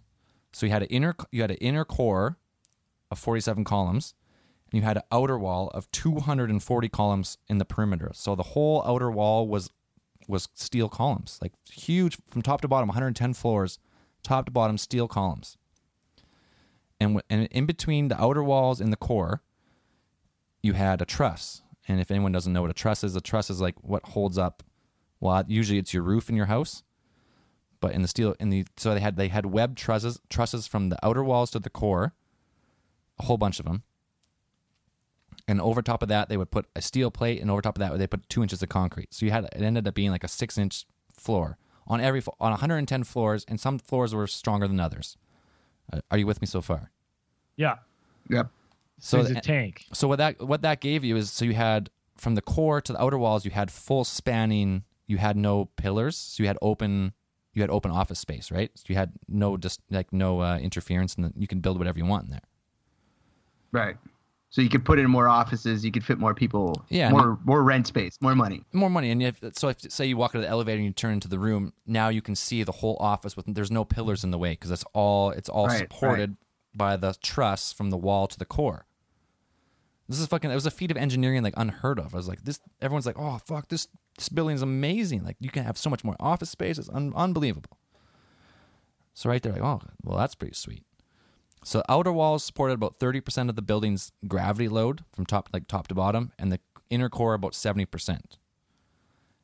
So this building was made in case of a failure. Weight is would be distributed. Say so. Say you fucking cut. Say you had a malfunction in the inner core and three or four columns were severed. The weight of the building was designed in a way so that fucking weight would be redistributed over the remaining 46 columns let's say. If there's 40 if there's 47 okay so there's 47 columns and you took two or three out you're down to 44 or 43 columns. The building stands no problem. It does not move at all. Now i'm going to tell you about the size of the columns. This is actually insane. So you've hmm. if you've never seen a steel if you don't know how strong structural steel is it's fucking insane. You can you cannot cut like you cannot once it's formed to cut it is all, like you need a fucking torch, a huge fucking acetylene torch. Like you cannot just you can't cut it. You that is so fucking hard. So the size of these, the size of the pillars were 61 centimeters wide by 130 centimeters long. So a cent, uh, for people, most of our listeners are in the states, so 30 centimeters is approximately one foot. So 61 centimeters by 137 centimeters by 12.7 centimeters thick steel. This is like a webbed column. This is a huge fucking thing, like a massive fucking column of steel. 47 of those on the inside. That's on the lower portion. As you go up the tower, they get a little bit smaller. They go down to 46 by 110 by 12.7. And as you get to the very top, that supported like the TV antenna and stuff. They were 41 by 91 by 12.7. So you have so much steel in this building. It's actually insane how much steel is in this building. So you have the steel, and then all the steel is poured with concrete around it, which gives it's 110 stories. All that wind, all the wind pressure on that building is supported by these fucking things. So now, so n- this building's fucking it's solid. You agree? This building is built to last. It's not built to Yeah. fucking fall down. You then you then have something called hat trusses, which connect the fucking they connect the core column and the outer walls on a diagonal. On the I can't remember exactly what floors they're on, but they're on like a dozen a dozen or two floors. They have a an angled connecting truss from the core to the outer walls, and that stop that would stop the tower from like rocking in the wind because they're so tall. And it would it would pretty much in a case of in case of failure, the same thing. These hat trusses were supposed to like support the load if like a few if something failed, like if you had a fire and had a, you had a few couplings fail or whatever, right? Yeah. The building was fucking made to withstand failures. You would not build a giant building like this if you're like, oh, you know what? If we had a couple failed couplings and a couple core columns cut, she going down. There's no chance. People are fucking architects and engineers are super smart, and they would never build a building that was not could not with, with could not take a devastating structural blow. Right? Now, Questions? How many did it, how many, if any, columns did the planes destroy? honestly, I couldn't really find an exact number The NIST report. inter- the NIST report is so fucking long that I didn't have time to go through it all. But let's say let's say you had this is we talked about it in the first case file. If you had say that you have this plane come in, let's say on the north tower, and fuck, what floor did it hit? I lost it. North floor. Okay, you had floors hmm. ninety three to ninety nine on the north tower. And the if you watch the video, the plane comes in on an angle, right? yeah. comes in, hits the building. Let's say it takes out, I don't know. Let's say it takes out 20 columns, which is which is crazy. Say it takes out 20 columns of pure steel on the outside, somehow makes it through that, goes into the core and takes out another 20. So now you have all that failed steel at the top. You're only Yeah. you're only 10 floors from the top here. You're not, like the whole 95% of the building is still perfectly intact. That causes a fire. This is the official official explanation. The plane comes in, severs some columns. The fires on the floor, fueled by drywall and office furnish, furnishings and paper, weaken the trusses that connect the outer walls to the core. Somehow, all the trusses on the floors all fail at the exact same time, even though, even though the plane hit on an angle and obviously it was not a uniform like perfect scissor through the building right? It's on an angle. And some Yeah. and somehow the heating of the steel they don't say the steel is melted at this point. The melted steel comes in in the basement and that's another thing. The heating of the steel buckled the trusses which caused the outer walls to collapse inwards and then the weight of the floors collapsed the weight of the floors below that and below that at free at almost free fall speed for the most part with me so far. Yeah. Yeah. But now you have the floors. The floors are trusses with concrete, so they're they're heavy, but they're not anything close to the steel, co- the, like the core columns and the concrete around them. So somehow the falling of these floors, all in a uniform, perfect s- symmetry, pulls the whole building in on itself with no resistance. So we're now we're, we're talking here 93 to 99 floors. This is a 110 story building. So you have 92 floors below that are perfectly intact. And we actually had a we had a prolapse. He he he. I told I told him. Uh, he messaged me. He's like, "Hey man, I I develop structural steel. I work in a foundry. Steel, just like you know, if you hold a if you have a pan on a on a on an element, and the pan is like fucking, you get it red hot, but you can still grab the handle. Heat only transfers upwards in steel, just like it, it will not go down, just like gravity, just like heat rises, right? So if you if you were to heat up on the 93rd 93rd to 99th floor, if you were to heat up all that steel to molten steel, let's say, the 92 floors below that are still structurally sound. But then you watch the buildings fall, and they fall with no resistance. They just go, right? They just go and the fucking concrete pulverizes into a giant dust cloud and you hits the it's just gone. It's so insane. Hmm. There's like there's there's just doesn't make any sense. Yeah, I don't know how it'd come down with that. Like you'd have to completely sever like you'd have to completely sever those columns even for it to like I mean, okay, so you still have like 10 floors. I mean, that's still pretty heavy. And Yeah, it's heavy. even if they, I, they they would have to shift like they would have to shift and then and then go down kind of diagonally like but you still have to cut through all those those those supports Yeah, right you Like, would you would have to sever you would have to sever every coupling and every support beam on a certain floor for the whole thing to come down in a uniform, right? To come down Yeah, and- uniformly, like perfectly straight down.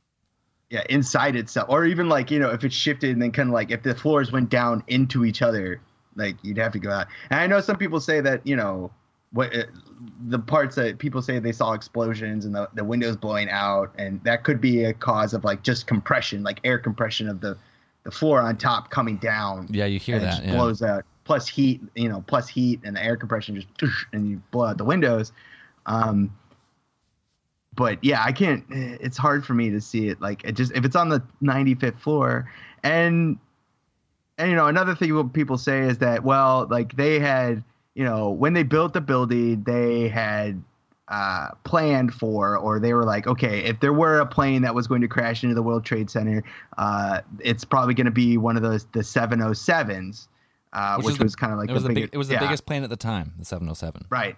And the ones that crashed into the the World Trade Center were They were the seven. seven six sevens, seven six sevens, Yeah, so they which were are twenty, which are twenty percent bigger than the ones that they had originally, you know, uh, pictured. If it, it were if they were going to happen, they had figured out it being seven oh seven.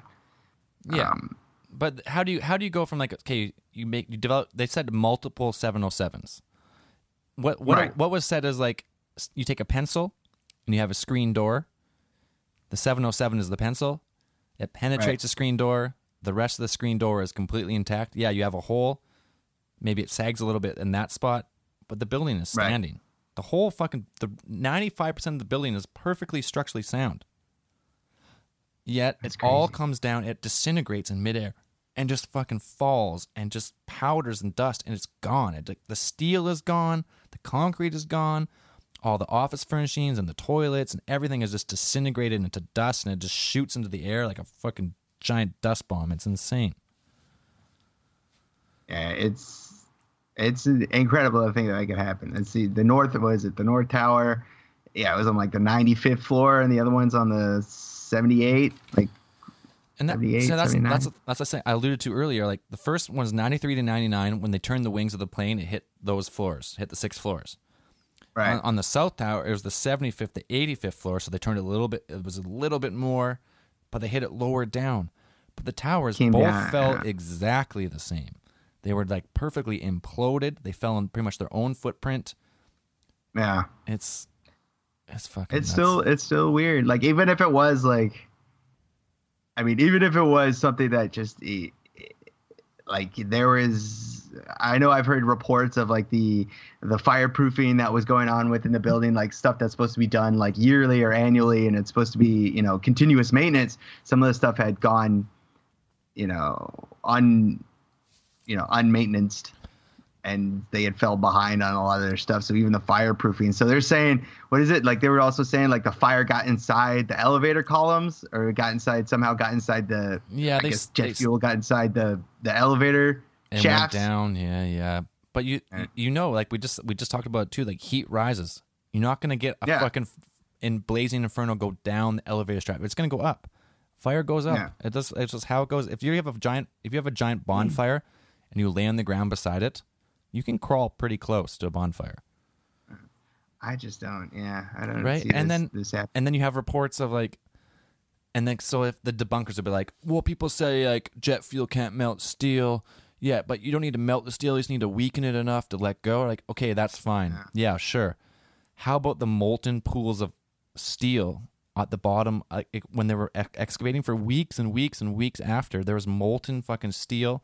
They had those like uh, micro those microspheres of molten steel that they Right. found. Yeah. With- and we talked about before in our last case file the evidence of fucking of thermite and nanothermite, which which would which can melt steel really really quick, like super quick. I, yeah, I just don't. Yeah, It's- it's it's really weird. Like the only thing I could like that could get hot enough that I think could go through the steel is either for like a, um, what we call them in the military they call them class delta fires, which are the, the when you have stuff that's like magnesium Yeah. and in those chemical, you know, those kinds of solid chemical fires where it's like you can't put it out with water, you can't put it out with anything. Like you have to, if you're on a ship, like you have the best thing to do is like get it off the ship, like pick it up on a shovel and throw it out.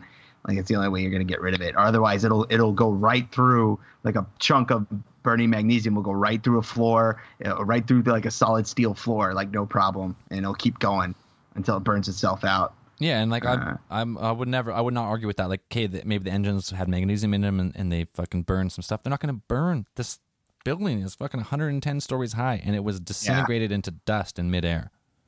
Yeah, it's hard. It's hard for me to think that that's it's too you know.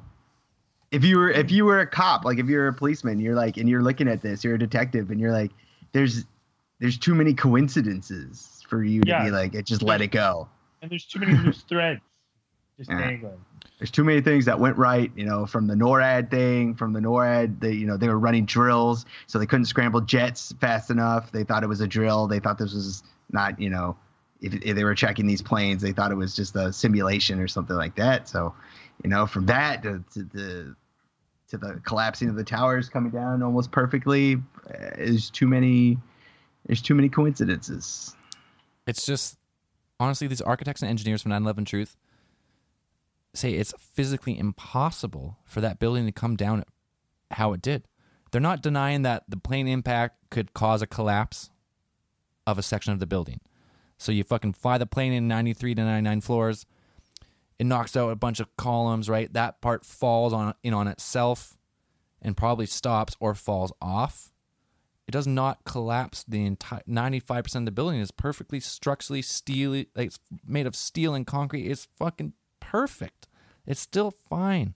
And yet it comes down instantly. It just falls and just turns to dust and disintegrates and doesn't even hit the ground. It just turns to dust in midair. If you if you haven't listened to our last case file, we talked about Dr. Judy Woods, how the fucking steel and concrete just pulverizes and t- turns into dust and just doesn't even hit the ground. Like there's no there's barely any seismic impact. It's so weird. Okay, like we're we're, we're going kind of long here, but I I got I want to talk about Trade Center Building Seven. Oh, This one for me, I'm not okay. I'm a yes, I'm a carpenter. I know how stuff is built. I know that stuff doesn't fail like that. Say I'm 100% wrong about the trade centers and the planes. They hit the sweet spot somehow and on both towers and they fell and they they did what they did. Sure. Trade Center Building 7. If you I I, encourage you to go look at a a, a ground map of the trades of the World Trade Center complex of the, all the seven buildings. So you had World Trade Center Building 1 and 2 were kind of on the interior. And then you had oh was it number 6? I, I can't remember. I don't have it in front of me. But anyways, you had number 1 and 2 in the middle and you had either number 5 or 6 next to the North Tower and then on, and on the other side of number 5 or 6 you had Trade Center Building 7. So it's about a 100 it's about a football a uh, football length away. It's about 100 yards like just under 100 meters away. A long way. And that tower came straight down. So World Trade Center Building 7, they say sustained damage from the collapse of the North Tower. Sure. Okay, it got hit with some debris. It started some office fires. So I had, it had office fires on floor 7 and 9 and like 11 to 13. It didn't have any on 10. And it, at 9.30 in the morning it was burning. It burned to about 3 or 4 o'clock not that like if you look go look at go look at all the videos you can mainstreams any any fucking stream video you can find go look at every single video you can find of trade center building 7 and see if you can find a fire that's a raging inferno because you can't there was no raging inferno they had yeah there was fires on multiple floors yeah, like that building in London was a raging inferno, and it didn't collapse. i have that and right in front of me actually the grenfell tower on june 14th it fucking burned. It was a 24 story building. It fucking burned and burned and burned. The whole fucking thing is on fire the entire building.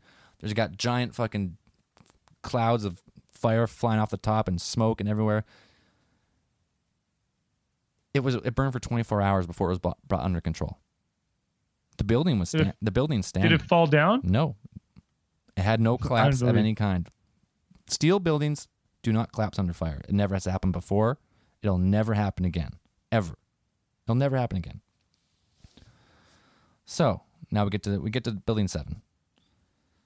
It sustained multiple fires.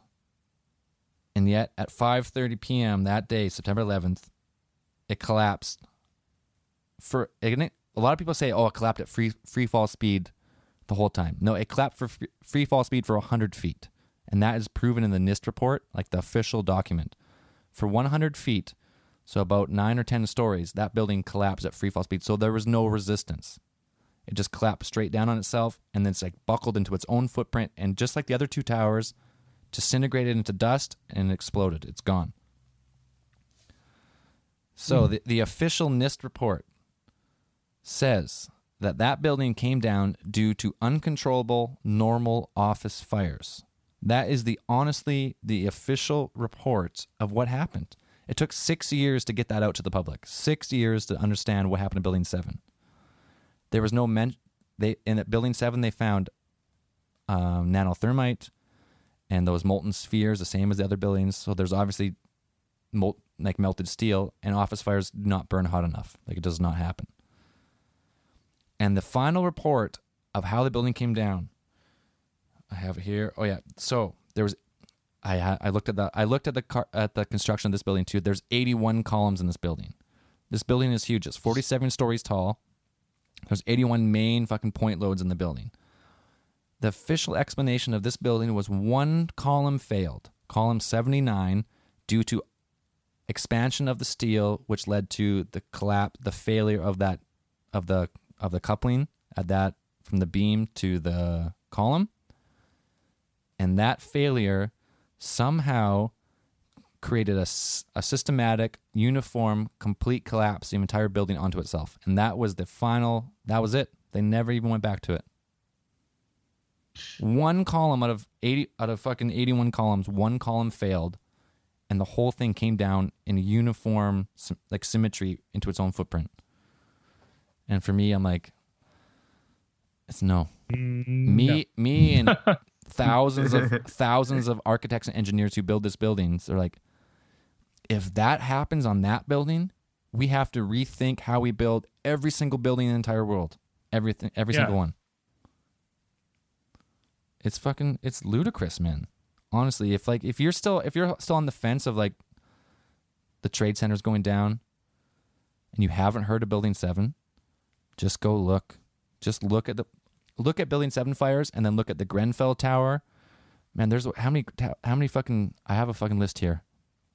I have a list list of ten skyscraper fires that burned way more way more intensely and way longer than the World Trade Center Building Seven. None of them ever collapsed.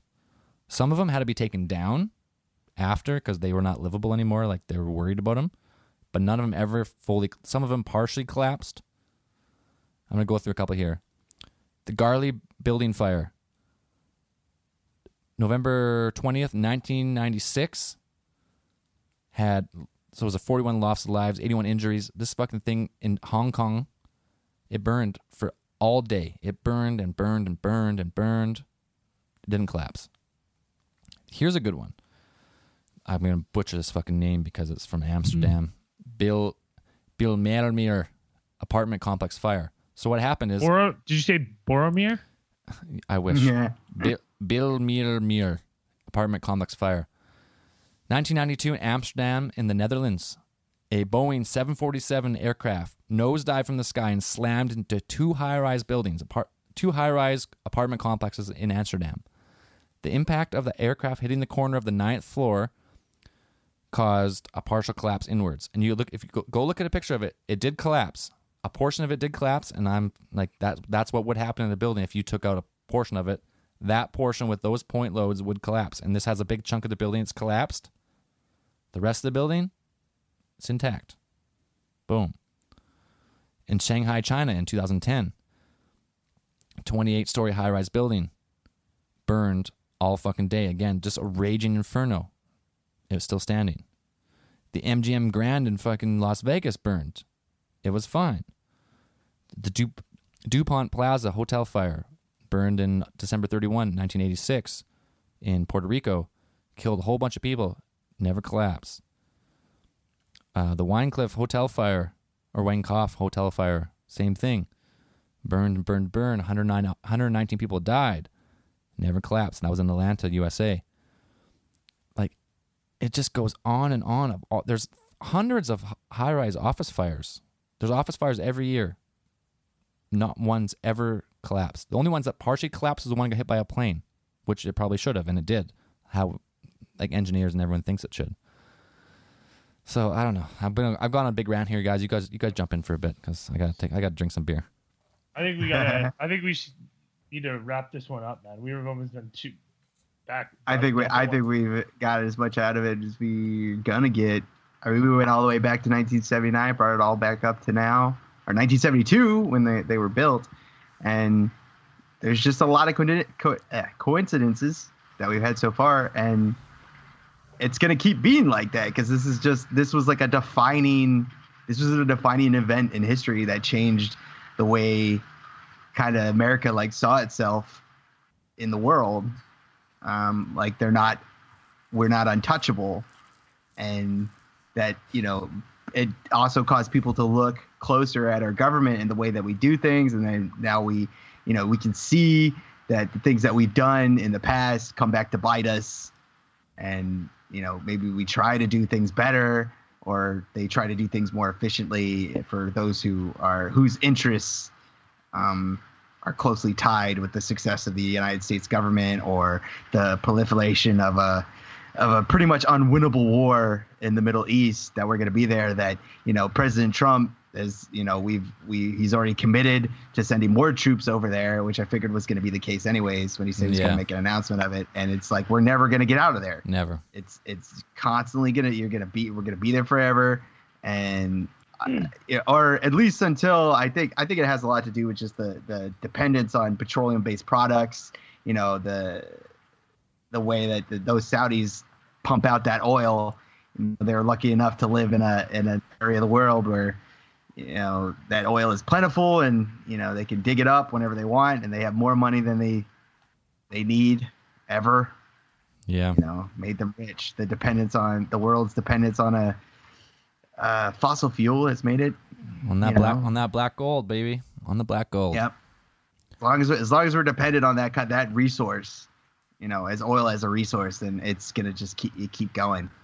You know, Man, I and even even even after we find if, you know, if we move on from there, we'll still probably have these.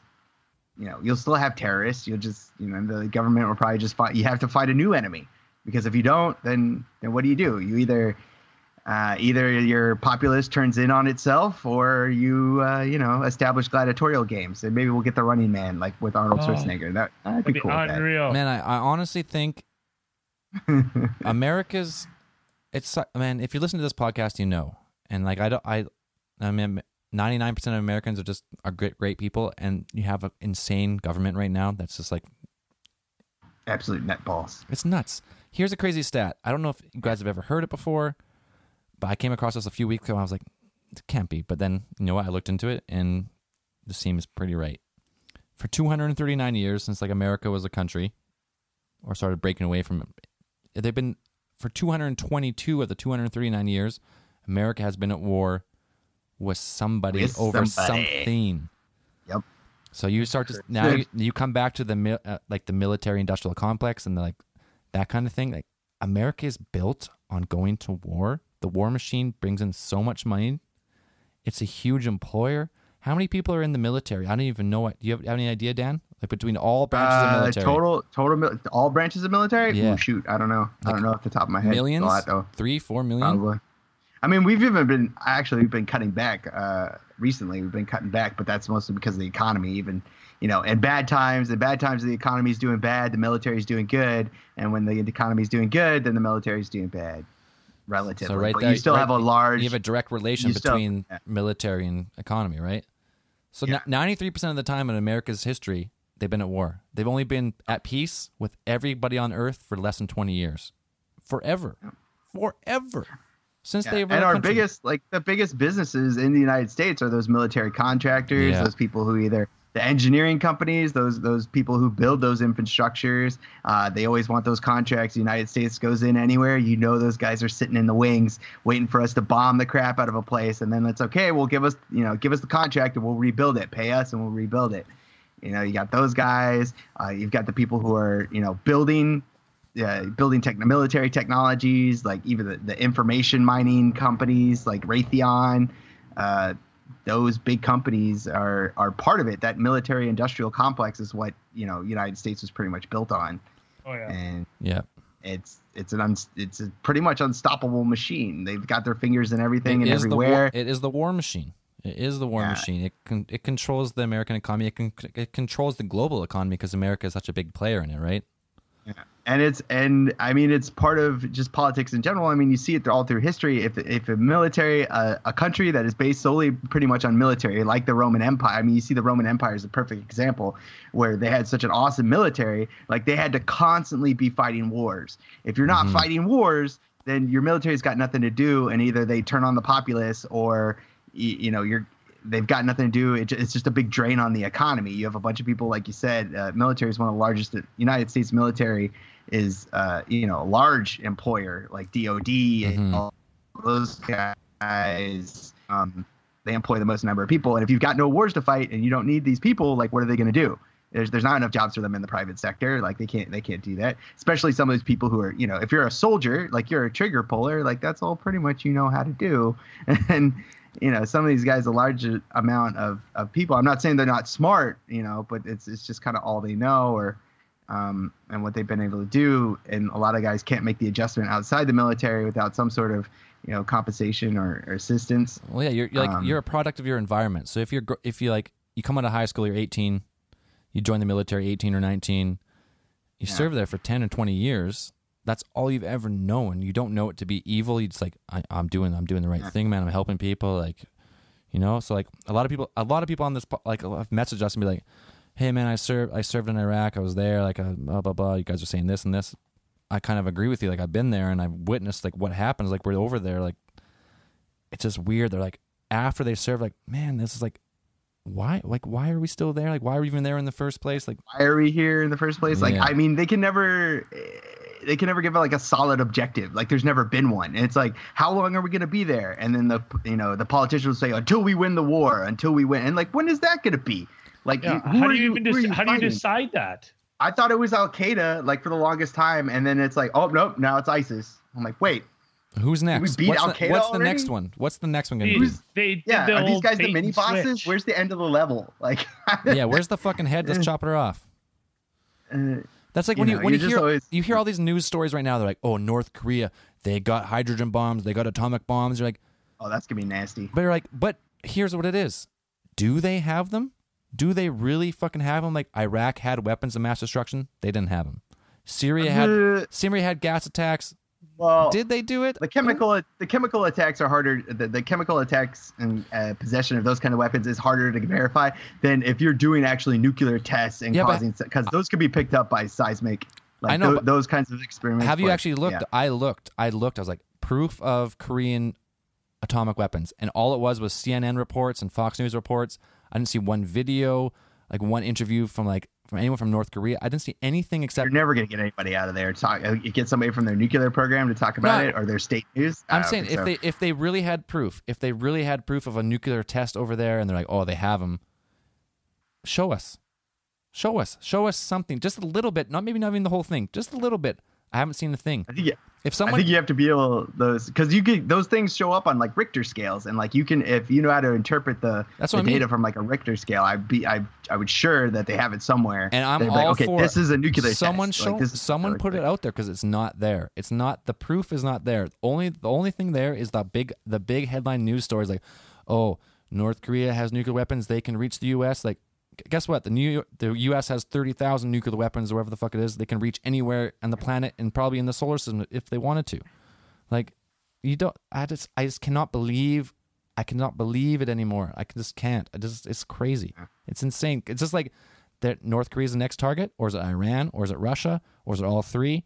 Who knows? Like Well, we don't. Well, it's pretty much. I think that, that there's no real good. I mean, they've pretty much said it out loud that there's no good military option to deal with North Korea.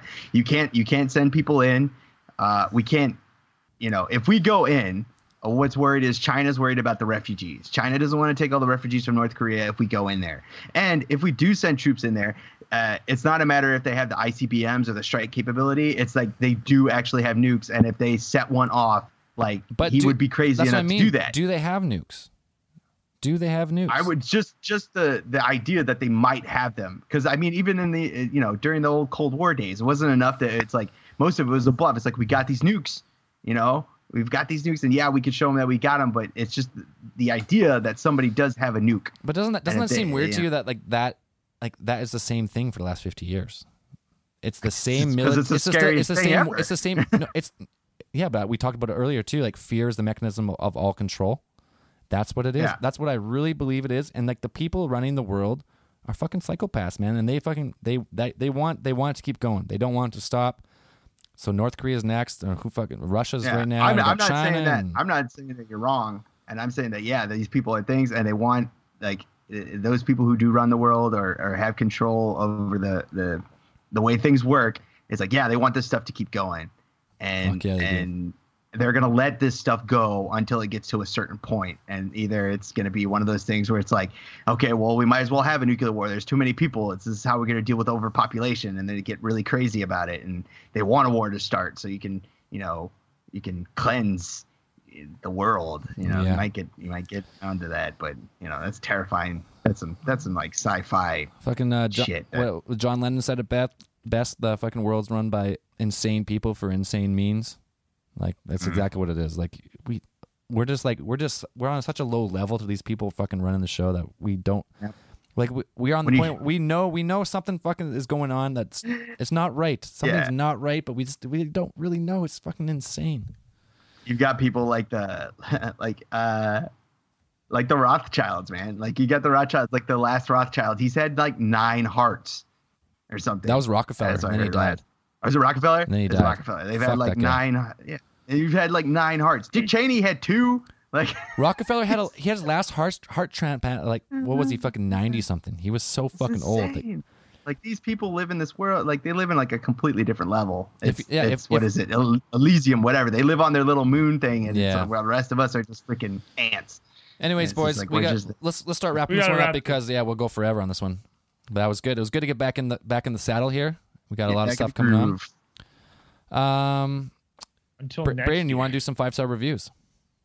Um, do you have them up? Hold on, I do. I can pull them up. My phone's I got I got a bunch here.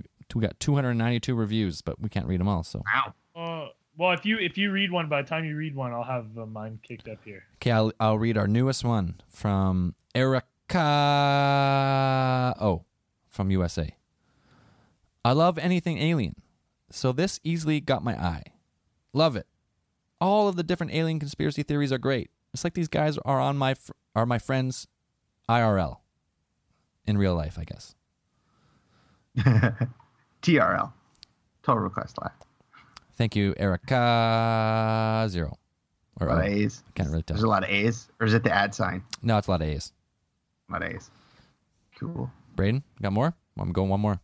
Um, no, I only have the old ones, and there's still not a new one from Canada. Super lame. Oh, you gotta fucking you gotta log into the new one here. I do have to log in the new one. Okay, Give us one more. okay, I'll, I'll do uh, I'll, I'll do one more here. I've never done a review. Is the title from Cool. D Money one five zero eight. Seriously, you guys are awesome. I'm addicted to the podcast. Please, for the glory that is, oh, Officer Ron Pond, do Aleister Crowley. Yeah, we gotta do that. Getting a lot of requests for Crowley, so he's uh he's coming up soon. Apparently, he's got 9/11 conne- connections too. Get so out. That'd be fun. He's connected to everything. Everything. Okay, I'll do one more just because there's so many. We'll Yeah, more in here. Yeah, let's keep. Yeah, we can get some. You guys are fun. deserve five stars from Captain Ideezy from USA. Uh, USA is fucking giving us all the fucking credits. USA. Canada, get on your shit here. There's no fucking reviews from the homeland Get your here. people in gear. You guys make me laugh every time I listen to you. I get to start a conversation with my brother, Pajeezy509. It gives me something to think about, and I can do more research on it. Yeah, it was okay. Cool. Not bad. Yeah. Not a bad one. Not bad. I'm pretty sure Pajeezy messages us all the time. Yeah, I think he does. Okay. Well, I got it. Was I? I'm exhausted. Hey, you, you stick on you stick on the line here because I got I got He's I got some slacking shout outs here. All right, let's do some shout outs. We don't do ads on the show. We never will. No ads. We never will do any advertisements. But what we do do is we have a Patreon. You want to support the show? We give you a shout out. Oh yeah. So what I'm going to do is because we haven't done it in a while, we got a lot of Patreons now. Yeah. So I'm going to go through them real quick. We advertise for you, telling everybody what a cool person you are. So the top tier, certified alien theorists. We got three of you guys. They they want to come on the show when they can. I think they actually might be all from Australia. So Aus- Oh. Australian prolapsers for the win. These guys are awesome. So we'll have to do the show with Byron, so Byron can translate. yeah, he's got trans. He's got translate for us. Anyways, we got Justin Reeser, Graham Ashcroft, and Drew Edwards, top tier, donating to the show. Absolute legends. Fucking legends, boys. And then we got uh, Ron Pond approved, second tier. Johnny Coon and Gary Smith, You guys get a free T-shirt. It's coming up to you pretty quick here because you know what? We just got new T-shirts. Actually, oh, breaking news. breaking news: It's- we have new T-shirts. They will be always available. They are our logo on a shirt, a black, nice, great quality shirt with Alien Theorist theorizing and the logo on it. Uh, stay tuned for the website next week. It'll be on there. and You can order them. We're going to be shipping pretty much anywhere in the world, so we'll go for it from there. And uh, okay, we got our next tier. Ron Pond approved. These guys are fucking legends. Also, Kane Barrett, Ray Dizzle, Chris Ayala, Elaine Tremblay, Joel Dunham, Taylor Schmidt, Cole Barry, Sarah Jones, and Mike Rutledge. All legends. All supporting the show, keeping us ad free, paying the bills because it's not a free show. Wish, wish it was. Keeping the lights on. And uh, five dollar reward, you become a correspondent. You make up your own title on the fucking uh, Patreon page. Jeremiah Parrish, Aria Abrigo, Miranda Medina, Catherine Murdoch, Blake Edward, Christopher McCormick, Dan Mansbridge, Scary Canary. That's a great name. oh, Scary Canary sent us a picture of her wearing our last shirt. She wore her last Scary shirt. Canary. She wore her our last shirt, uh, our El Nasty with the Canadian maple leaf on there, to a that was a good shirt. to an That's nice Independence Day shirt. party, and everyone made fun of her. So What? Well, they're like, What? you, we kept, we, were- they're like, what, what are you wearing maple leaf on Independence Day? And so good for you, Scary Canary, representing the show. People making fun of you. We'll go beat them up. Yeah, well, you, We're you, gonna do it. You, you talk to us. Do it. We'll, we'll get on it. We'll take care of that. Stephen Fallon, Alyssa Abril, Miranda Pelicano, Stuart Sentence. Oh, I've read this guy's name before. It's always good. And then we got Brock Masters, always a legend. Great name. Holly Mellon, Colin Malone, Aaron Amador, Kyle James. Carl Malone. Carl Malone. No, Colin Malone. Oh, Sorry. Sorry, burst, bursty bubble there. Damn. And uh, for $1 a month, just do- donate to the beer fund. We got a few guys. We got our SoCal correspondent. You know who you are. Tyler Weiss, Will Desroche, De De Roche, De Roche, John Trump. No, John Trump. Donald Trump. Donald Trump. No, John Trump. Trump, not Trump. Trump. Trump. Madison Elliott and Alex Richmond. You guys are supporting the show, making it go around. We we appreciate you guys. If you guys want to support the show, check us out on Patreon.com. You get uh, case files early. You get bonus content content in the after hours, and we appreciate everything you do. Anyways, Brain, anything else? I'm actually legit excited to have some of these correspondents on. Yeah, it's gonna be fun.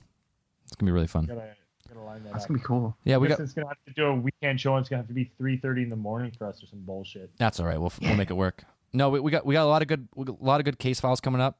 It's gonna be a great uh, great fall of podcasting for us. You're gonna hear more of us Yeah. for sure. It was a little slow in the summer, but it's summer, and It's now hard. it's uh it's podcast and video game season. It's t- Yeah. it's time to harvest. It's time to harvest our our theory crop. Yep. Mm. All right, I got I got one more piece of news that I'm really stoked for. This is kind of what I've been doing all summer. If you like rock and roll music, my band called Lucky Monkey just released our first EP, five songs professionally done. It's on Spotify, any streaming service you use, iTunes, whatever you use, we're on there.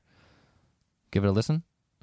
And actually, I'm not going to play one of the songs at the end of this podcast for you. It's called "Run for Me." It's our first, uh, it's our first song we released. So, hope you like it. If you like it, follow us on Facebook, and uh, that's my sales pitch for the band. You guys got anything Neat. else? no, that's all. Negative. All right, boys. That's all out.